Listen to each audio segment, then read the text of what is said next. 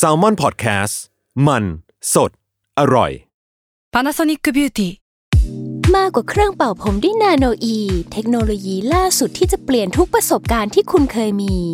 NanoE Moisture Plus เพิ่มความชุ่มชื้นให้เส้นผมหลังใช้งานมากขึ้นถึง18เท่าพร้อมชะลอการเฟดของสีผมสำหรับคนชอบทำสีผม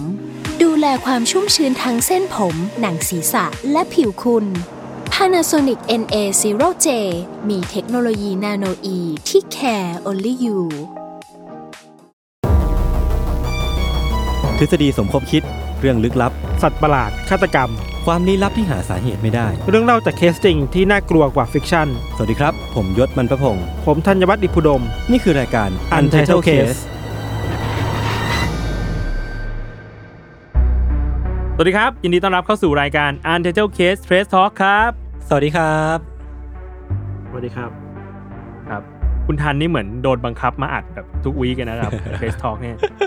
คือเราต้องลากเขามาแบบลากแล้วถูแล้วดูอีกคือหลังๆนี่เข้าห้องซูมสายขึ้นทุกวันแบบผมก็โอ้ยตามอีก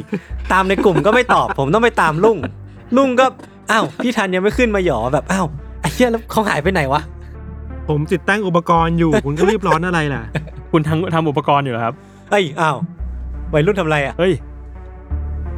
อิมรอนคุณอิมรอนโอเคอ่ะมาเรามาอัปเดต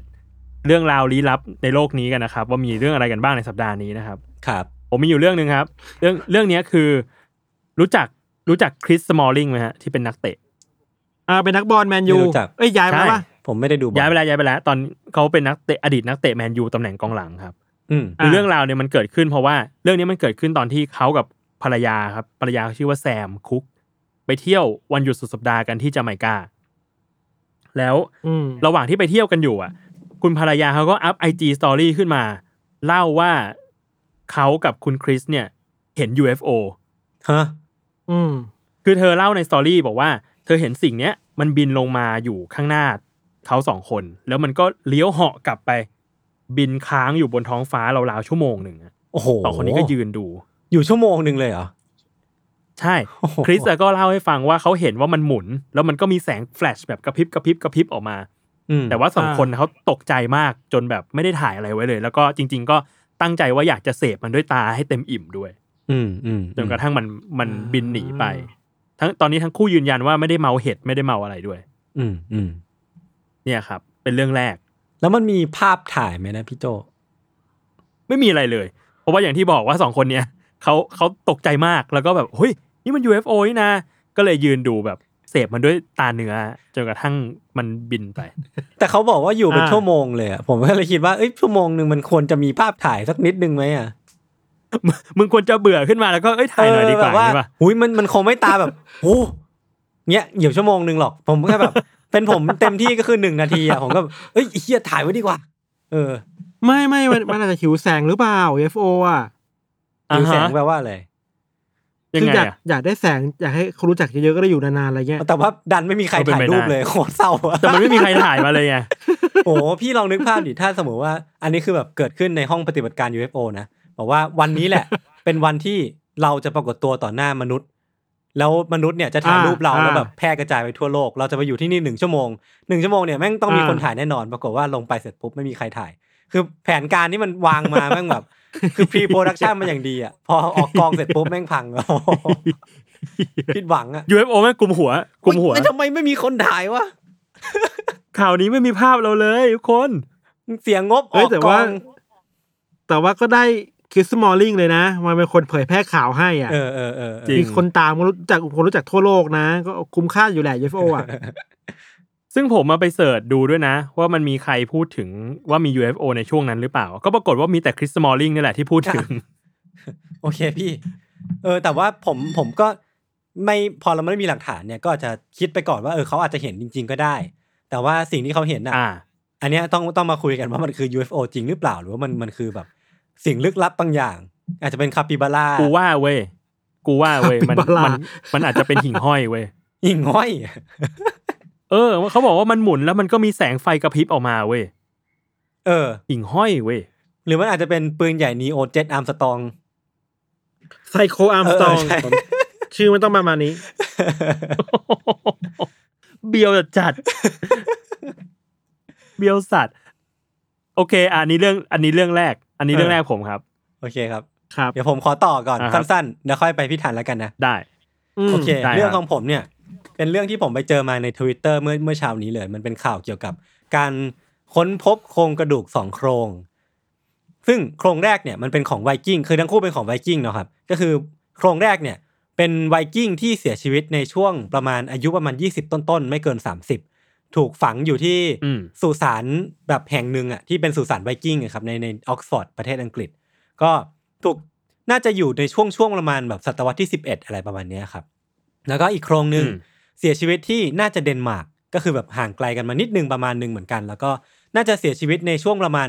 50กว่าอายุ50กว่านะครับแล้วก็มีร่องรอยหลักฐานว่าเขาเนี่ยถูกของแข็งฟาดเข้าที่หัวหรือว่าน่าจะมีส่วนมีส่วนในการสู้รบของไวกิ้งเนี่ยแหละครับซึ่งความพีคของข่าวนี้พี่คือมันไม่ใช่แค่ข่าวการค้นพบโครงกระดูก2โครงเนาะคือพอทั้งโครง2โครงเนี่ยมันถูกส่งมาที่เดนมาร์กอ่ะที่ National Museum ของเดนมาร์กเนี่ยมันมีการตรวจพบ DNA ว่าทั้ง2โครงเนี้ยน่าจะเป็นญาติกันน่ะคือเขาบอกว่ามันเป็นความแรร์มากๆเป็นความพีคมากๆอ่ะว่าแบบโครงกระดูก2โครงที่น่าจะอยู่ห่างกันค้นพบกันคนละพื้นที่เลยนะคือเดนมาร์กกับอังกฤษอ่ะแต่ปรากฏว่ามันเป็นญาติกันน่ะแล้วก็น่าจะเสียชีวิตด้วยความแบบไม่เหมือนกันแล้วก็มันมีความน่าสนใจบางอย่างก็คือว่าเอ้ยมันเป็นไวกิ้งทั้งคู่ทำไมคนนึงเสียชีวิตที่อังกฤษคนนึงเสียชีวิตที่เดนมาร์กแล้วก็ทั้ง2คนเนี่ยไม่รู้ว่าทั้งคู่มีสถานะยังไงกันอาจจะเป็นญาติกันเป็นพี่น้องกันหรือว่าจะเป็นแบบปู่กับหลานอะไรเงี้ยก็มีความน่าสนใจก็คือมันแรงมากๆกับการที่เราจะพบโครงกระดูก2โครงที่มันเป็นญาติกันนะครับมันตรวจสอบได้เนาะว่าแบบน่าจะมี DNA ใกล้กันอะไรเงี้ยแต่ว่าพอมันไกลๆกันแล้วเราก็ไม่รู้ว่าทำไมเขาถึงมาตายกันตรงนี้เออใช่ใช่ใช่คือความที่ผมไปอ่านบทความมาเขาก็บอกว่าไอการค้นพบ DNA ของญาติที่เป็นไวกิ้งเหมือนกันแต่ว่าตายคนละที่เนี่ยมันอาจจะช่วยในการแมปปิ้งว่าแผนที่ในการเดินทางของไวกิ้งในยุคนั้นน่ะเขาไปที่ไหนมาบ้างแล้วเขาสู้รบกับใครมาบ้างอะไรเงี้ยพี่มันน่าจะช่วยทำให้ประวัติศาสตร์ของในอดีตของมนุษยชาติเนี่ยมันชัดเจนมากขึ้นไม่ทางใดก็ทางหนึ่งประมาณนี้ครับสั้นๆน่าสนใจดีครับคุณทันครับมีเรื่องไหมครับเฮ้ยผมมีเรื่องครับไหนครับเรื่องนี้เกิดขึ้นที่จังหวัดบุรีรัมย์ครับฮะเกิดขึ้นเมื่อวันที่2มิถุนายนครับครับคือว่าเรื่องราวมันเกิดขึ้นในกลางดึกของคืนวันนั้นเว้ยมีเป็นหมู่บ้านหนึ่งหมู่บ้านเล็กๆครับมีคุณพ่อคนหนึ่งอายุประมาณ61ปีก็อยู่บ้านนี่แหละแล้วก็อยู่ดีๆก็มีชาวบ้านคนแถวนั้นเข้ามาแจ้งว่าเฮ้ยไปดูศพหน่อยมันมีศพคนหนึ่งที่ถูกรถชนจนเสียชีวิตผมคุณอย่าเพิ่งสปอยสิผมอยากเล่าก่อนคุณอย่าเพิ่งสปอยก่อนยังกูไม่เคยฟังไม่เคยรู้คือมีชาวบ้านมาบอกคุณพ่อคนนี้ว่าเฮ้ยไปดูศพหน่อยคือมีคนถูกรถชนตายแล้วมีรูปร่างคล้ายกับลูกของเขาคล้ายกับลูกของคุณพ่อเนี่ยแต่ว่าพอไปดูศพมันดูยากมากเพราะว่าใบหน้าเนี่ยครับเหมือนแบบใบหน้ามันมีบาดแผลเยอะมากเละแล้วแต่ว่าเขาไปเจอเหมือนจะเป็นรอยสักบนร่างกายที่ทำให้คิดว่าเอ้ยรอยสักนี้น่าจะเป็นลูกของเราแน่ๆเลยแล้วก็บังเอิญว่าลูกชายเขาเนี่ยหายออกจากบ้านไป2 วันแล้วก็เลยคิดว่าเอ้ยหายออกจากบ้านไปแล้วก็มันเจออะไรแบบนี้อีกนะว่าจะเป็นเป็นลูกชายเราแหละเกิดอุบัติเหตุขึ้นแหละก็เลยไม่ได้กลับบ้านเกิดอุบัติเหตุขึ้นแหละก็เลยติดต่อไปขอรับศพที่โรงพยาบาลมาแล้วก็มาทำพิธีศพที่หมู่บ้านอะไรครับแล้วก็จริงๆพี่ศพก็โอเคนะคือผู้ใหญ่บ้านก็มาช่วยจัดงานให้มียืมโรงศพแบบโรงเย็นน่ะมีกางเต็นท์มีเลี้ยงข้าวมีเลี้ยงพระมีนิมนต์พระมาสวดอะไรเงี้ยครับแล้วก็มีชาวบ้านแถวๆนั้นมาร่วมงานเยอะๆอ่ะคือน่าจะเป็นคนที่รู้จักในหมู่บ้านอะไรเงี้ยแต่พอทำจัดงานศพไปตอนกลางวันนะครับจัดไปสักพักหนึ่งมันมีคนเห็นว่าเฮ้ยมันมีผู้ชายคนหนึ่งที่ขับซาเล้งเข้ามาในงานน่ะแล้วแม่หน้าตาเหมือนลูกชายเป๊ะเลยเว้ย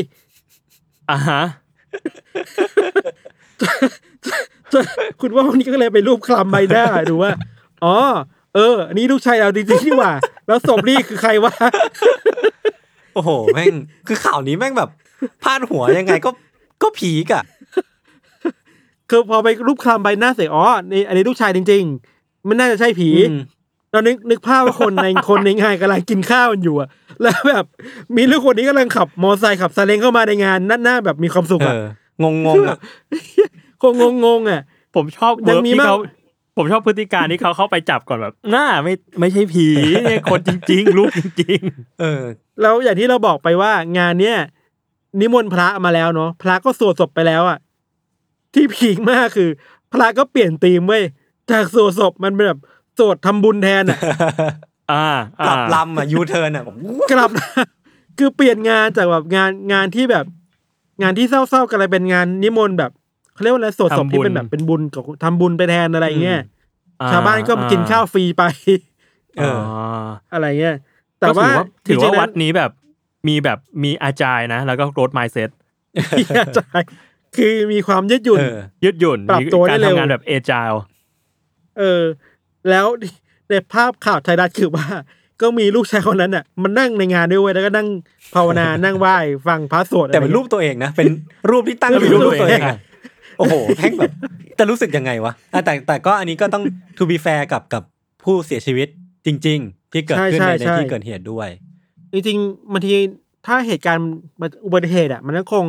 คำขันไม่ได้หรอกแต่เหตุการณ์ที่แบบคนเข้ามามันก็เวียดเงี้ยนึกออกปะนึกออกแต่เท่าที่เราไปอ่านข่าวมาก็พบว่ามีคนมารับศพแล้วนะครับอัปเดตล่าสุดอ่ะคือก็มีคนมาดูศพใหม่แล้วก็โอเคน่าจะเป็นของครอบครัวอื่นก็รับไปแล้วก็ไปทำพิธีกรรมใหม่อะไรนะครับฮะก็เข้าใจว่าคุณพ่อคนนี้ก็ให้สัมภาษณ์ว่าพอเหตุการณ์ไปแบบนี้ก็เลยเปลี่ยนคิดซะว่านี่เป็นเหตุการณ์ดีแล้วกัน เปลี่ยนเรื่องร้ายกลายเป็นดีต่อชะตาไป อะไรเงี้ยมันมีความถ้าเป็นความเชื่อมันเป็นคำว่าต่อชะตาอะไรแบบว่าทำสิ่งนี้เสร็จปุ๊บจะได้ต่ออายุอะไรอย่างงี้ไหมแบบมีเคล็ดแล้วอ่ะแต่ว่าจริงๆป่ะไอ้ซีนที่ลูกชายขับมอเตอร์ไซค์เข้ามาในงานนี้แม่ง ซิทคอมมากมันหนังมากเลยนะเว้ยนึกยังไงก็ตลกอ่ะแบบปุดเอ๊ะงานศพใครวะทำไมรูปกูอยู่บนโลงวะเกิดอะไรขึ้นวะเนี่ยแล้วคือคนในงานอ่ะความพีคคือไม่น่ามีใครที่ไม่คิดว่าคนที่อยู่ข้างหน้าเนี่ยจะไม่ใช่ผีอ่ะแบบเอ้ามึงตายไปแล้วนี่แม่งคือพล็อตแบบว่าคือพล็อตแบบพี่มากพล็อตแบบหนังไทยมากหนังไทยมากพี่มากพระขนงครับประมาณนี้ครับข่าวเดียวเราครับมาครับผมมีอีกเรื่องนึงไปเจอมาเมื่อเช้านี่เองครับมีหญิงชาวแอฟริกาคนหนึ่งครับอยู่ในรายงานของ BBC ชื่อว่าคุณโกเซียเม่ซิดโฮเธอเนี่ยคลอดลูกแฝดครับทีเดียว10คนโอ้โหแล้วก็ปลอดภัยทุกคนด้วยคือเรื่องของเรื่องคือที่มันน่าตื่นเต้นเพราะว่าครั้งนี้น่าจะเป็นแบบ World Record ใหม่เลยอะว่าแบบมีการคลอดลูกครั้งเดียวกันเป็นเด็กแฝดเยอะที่สุดในโลกเท่าที่เคยคลอดมาแล้วปลอดภัยด้วย10คนเป็นเด็กชาย7คนเด็กหญิง3คนซึ่งก่อนหน้านี้คุณซิดโฮเนี่ยเขาก็เคยคลอดลูกแฝด2มาแล้วครั้งหนึ่งด้วยนะเมื่อ6ปีก่อนคราวนี้พ่ออีกทีแฝด10รวมกันเป็น12คนแล้วเนาะรวมกันมีลูก12คนจากการคลอด2ครั้งเล่าสถิตินิดนึงก็ได้หลังจากก่อนหน้านี้คือสถิติมันอยู่ที่หญิงชาวสหรัฐคนหนึ่งคลอดลูกแฝด8เมื่อตอนปี2009แล้วก็เมื่อพอพฤษภาคมที่ผ่านมาก็มีหญิงชาวมาลีคนหนึ่งคลอดลูกแฝด9ที่โมร็อกโกแล้วก็คราวนี้ก็มาทำลายสถิติของกินเนสอีกครั้งซึ่งเหมือนตอนนี้กินเนสก็เข้าไปตรวจสอบอยู่ครับถ้าแบบทุกอย่างโอเคเอกสารโอเคปลอดภัยนี่ก็จะเป็นสถิติใหม่ของโลกครับโอ้โหผมอ่ะนึกภาพไม่ออกเลยว่าตอนที่เขาตั้งท้องเนี่ยตอนที่เธอตั้งท้องเนี่ยมันต้องแบบหนักแค่ไหนอ่ะมันแบบโอ้โหจริงแล้วตอนคลอดอ่ะคือต้องทรมาน10ครั้งติดต่อกันผมคิดว่ามันโอ้โห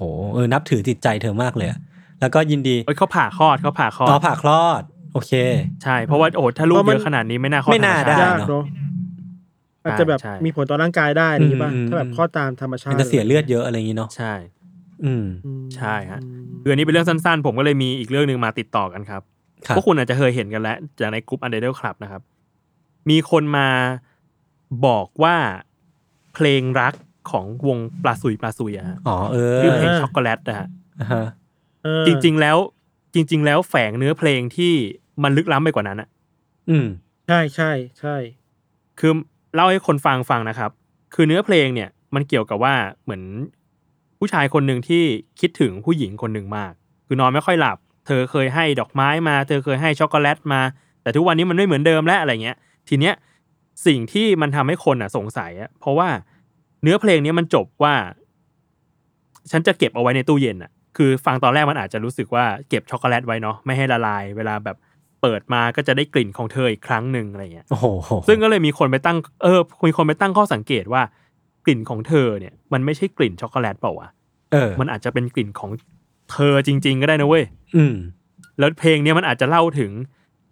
ฆาตกรคนหนึ่งที่ฆ่าคนรักแล้วก็เก็บไว้ในตู้เย็นหรือเปล่าวะโอ้โหพอพูดแบบนี้เสร็จปุ๊บเนี่ยคนลุก เราไปตามอ่านที่ต้นต่อตอนแรกเราคิดว่าเป็นทฤษฎีปั่นๆเว้ยแต่ว่าเขาเคยให้สัมภาษณ์กับฟังใจอ่ะ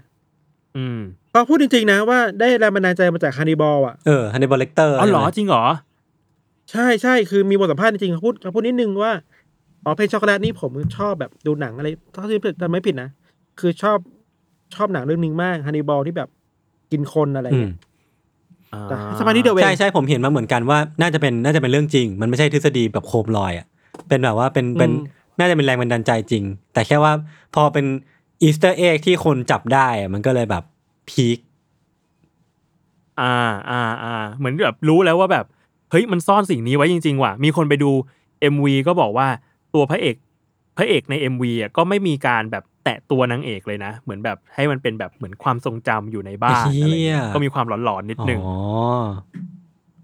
จริงๆถ้าฟังเพลงอ่ะตัวแนวเพลงดนตรีมันก็หลอนประมาณนึงนะฮะมันจะลอยๆแล้วหลอนประมาณนึงอ่ะครับผมก็อันนี้เป็นอีกเรื่องนึงครับลองไปฟังดูได้ครับชื่อเพลงว่าช็อกโกแลตของปลาซุยครับปลาซุยโอเคครับประมาณนี้ครับมีเรื่องนึงว่ะผมมีเรื่องนึงมาเลยครับเมื่อวัน2วันที่แล้วผมกลับมาที่ออฟฟิศเว้ยแล้วเท้าความก่อนว่าเมื่อสักประมาณเดือนที่แล้วอ่ะเราศึกษากันหนูไปอ่ะพูดคุยกันเราแปะโพสต์อิทไว้ว่าหนูอยากกินหนังสือนะเดี๋ยวเอาขนมมาให้คุณทำอย่างนั้นเหรอครับยื่น MOU แล้วเรากลับมาเว้ยเราคุยกับเจอรี่อะครับเราพบว่ากระดาษใบนั้นไม่โดนแทะเว้ยฉีกสัญญามันคือการฉีกสัญญาพี่เราเพิ่งสังเกตได้วันนี้ด้วยเหมือนกันว่าเฮ้ยกระดาษที่มันโดนหนูแทะนี่หว่าไอ้นี่มันหยามกันแปลว่าไอ้นี่มันหยามมาแล้วว่ะโอ้มันไม่สนใจไม่เคารพ MOU ที่พี่ให้ไปเลยเราอุตส่าห์ยื่นสัญญาไปแล้วนะว่าเอ้ยเดี๋ยวเราจะช่วยเลยอะไรแกสักอย่างนะเว้ยแต่แกไม่สนใจเราเลยอ่ะแกฉีกสัญญาต่อหน้าเราอ่ะมันหยามเกียดกันชัดๆอ่ะแล้วเข้าใจว่าเมื่อต้นวีคมั้งเกมป่ะที่หรือใครสักคนที่เอาที่ดักหนูมาไว้ในห้องอ่ะเกมผ่านไป 3-4 วันน่ะมันก็ยังไม่จับไม่ได้เว้ย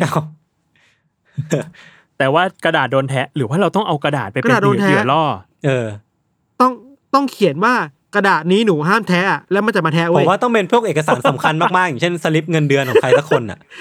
เอาเป็นสลิปเงินเดือนไปใส่เลยเว้ยแบบว่าแม่งน่าจะเล็งเป้าหมายถูก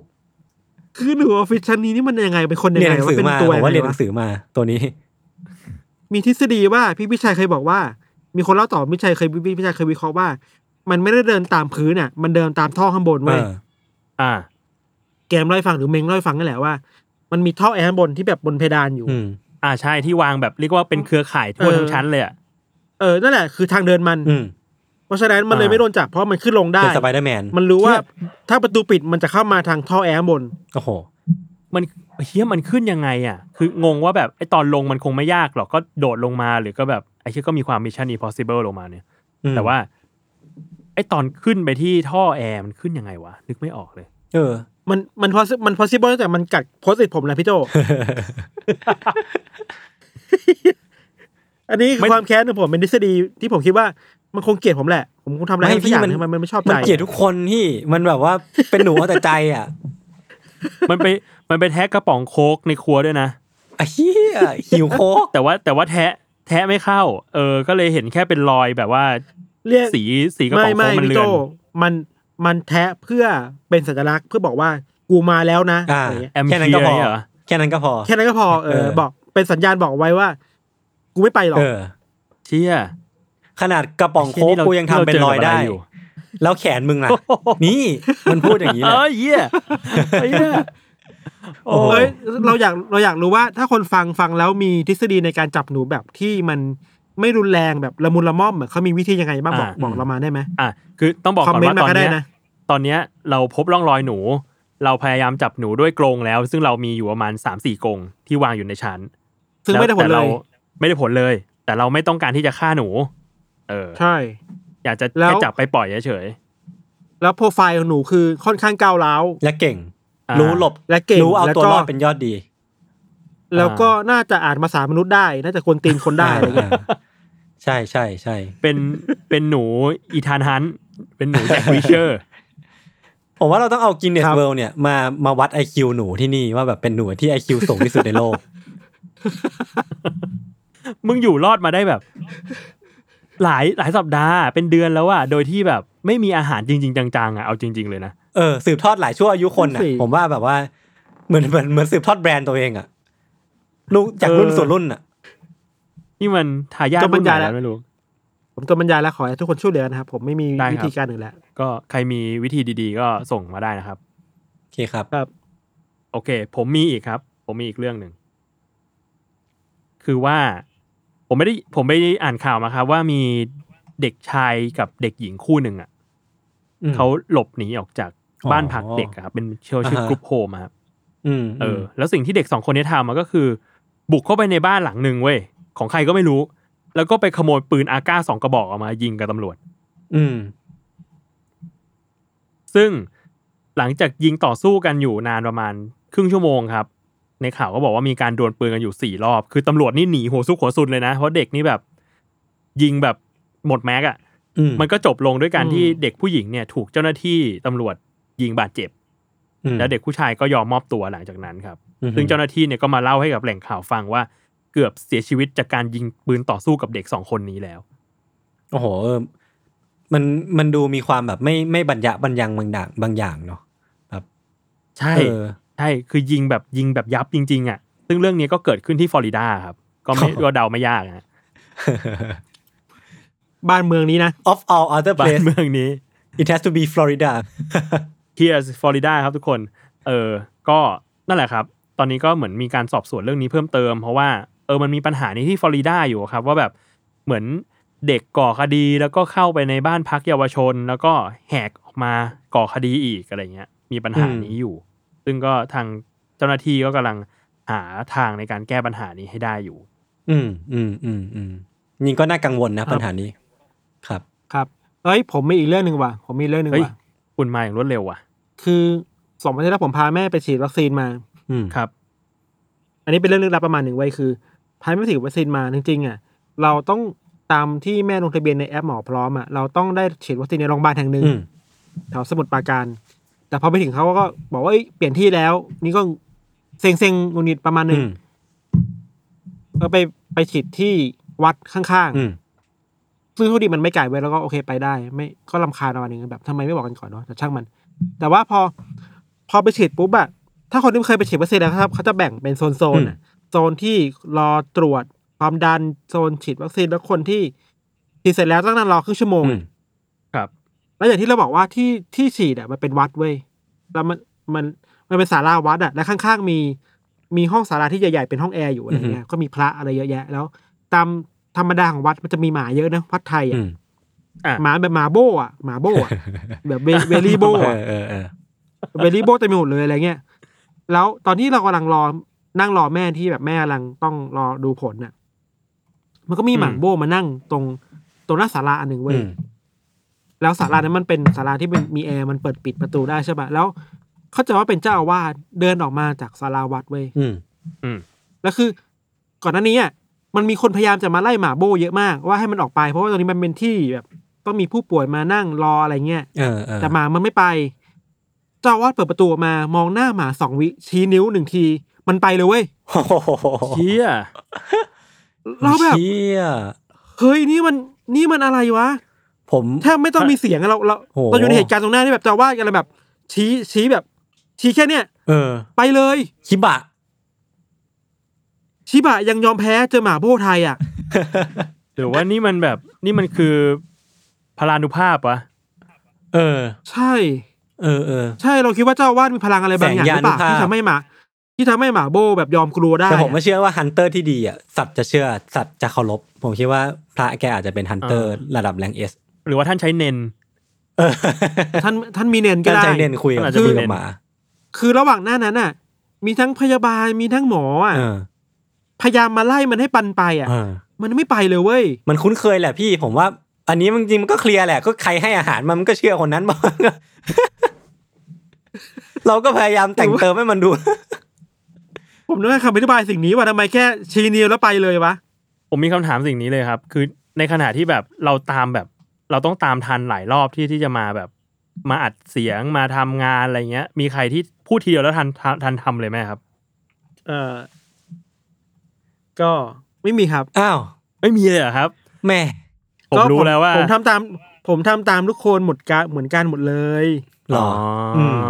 โอเคนะครับผมรู้แล้วว่าเดี๋ยวจบเทปนี้ไปแล้วคุณจะโดนอะไรบ้างครับถ้างั้นพี่มีอีกหนึ่งอันครับที่อยากจะฝากทุกคนไว้นะครับมีอยากให้ไปฟังรายการ Adult หรือยังรีมาร์คที่ยศไปออกกันนะครับทุกคนอ๋อเอ้ยขายของของช่อง The Matter Podcast นี่สโลแกนเขาคืออะไรนะเรื่องผู้ใหญ่ที่มหาลัยไม่ได้สอนเอ้ยผมเขาไปแชร์คุณแม่สอนอะไรบ้างฮะไม่เอาพี่ผมไม่พูดเรื่องจริงจังในรายการนี้ผมไม่พูดหรอกเราจะมาผมไปฟังมาแล้วบอกเลยว่าคุณยศนี่เขาก็ได้พูดถึงความเป็นผู้ใหญ่เอาไว้อย่างคมคายขอให้ทุกคนไปฟังดูนะครับโอเคครับขอบคุณครับรบกวนนะครับคอมเมนต์ไม่แต่ว่าไอ้ต้าหมดเลยนะไม่รู้จะทำตัวยังไงเหมือนกันเอ้ยผมบอกเลยว่าช่องนี้เนี่ยเป็นทีมงานที่ทำรายได้ทุกอย่างบนโลกใบนี้จริงๆนะทำไมอ่ะช่อง Matter Podcast นี่ใช่ไหมครับใช่เป็นทีมงานที่ทำได้ตั้งแต่รีวิวเครื่องปิ้งขนมปังผมดูแล้วครับเสี่ยวหมี่ vs versus เบอร์มิวดาไม่รู้อ่ะเขาจะทำพอดแคสต์แนวที่เป็นแบบอบอุ่นความเป็นผู้ใหญ่ก็ได้ทำข่าวก็ได้จริงจังครับวันนี้เขาไปออกกองสัมภาษณ์คุณเอิร์ธพัทวีทำไลฟ์เซสชั่นก็ยังได้เลยคือแบบผมยอมแพ้แล้วเขาทำทุกอย่างบนโลกนี้อันนี้เรื่องลึกลับป่ะครับอันนี้เรื่องลับเขาจะอัด TikTok ภาษาอังกฤษก็ทำได้รายการ WhatsApp เฮียทีมนี้เขาครบเครื่องรอบด้านฝากติดตามนะครับ The Matter Podcast ครับผมพูดถึงคุณเอิร์ธพัทวีเนี่ยผมมีเรื่องลึกลับเรื่องนึงเกี่ยวกับน้องเอิร์ธนะครับนี่เราพูดได้ไม่รู้จบจริงๆนะเนี่ยไม่เป็นรายการที่อะไรก็ได้แล้วนั่นน่ะสิมีเรื่องลึกลับอันนึงผมได้ยินมาจริงๆแล้วคุณเอิร์ธเนี่ยชื่อจริงอ่ะอ่านว่าพัทรวีเว้ยไม่ใช่พัทรวีอ้าวเหรอพัทรวีป่ะพัทรวีใช่พัทแปลว่าอะไรรวีมันคือแสงป่ะใช่ผมจำได้ว่ามันมีที่มาจากแบบชื่อคุณพ่อสักอย่างหนึ่งแต่ผมจำไม่ได้แล้วแต่ว่าเนี่ยจริงๆแล้วต้องอ่านว่าพัทรวีไม่ใช่พัทรวีถ้าคุณเอิร์ธฟังอยู่ก็มาคอนเฟิร์มได้นะครับเรื่องอ๋อมันอาจจะเป็นแบบว่าอย่างเพื่อนผมเนี่ยแม่ชื่อรัตนาพ่อชื่ออนุชาเพื่อนผมเลยชื่อรัตชาอาจจะเป็นแบบนี้ป่ะไม่แน่ใจอาจจะประมาณนี้แต่เนี่ยแหละมันคือแบบมันก็เลยเป็นพัทรวีเว้ยแต่ว่าทุกคนอ่ะเรียกว่าพัทรวีหมดเลยก็เลยแบบเลยตามเลยอะไรก็ได้ช่างมันอะไรก็ได้ก็ไม่ได้ผิดมากแก้ไม่ทันแล้วแก้ไม่ทันแล้วแย่จังเลยเอิร์ธไปง่ายๆดีเรียกพี่เอิร์ธจบเลยประมาณนี้เนาะสำหรับ EP นี้ครับครับผมก็ติดตามรายการ Untitled Case Trace Talk ได้ทุกวันศุกร์นะครับทุกช่องทางของ Salmon Podcast สำหรับวันนี้3คนลาไปก่อนสวัสดีครับบ๊ายบาย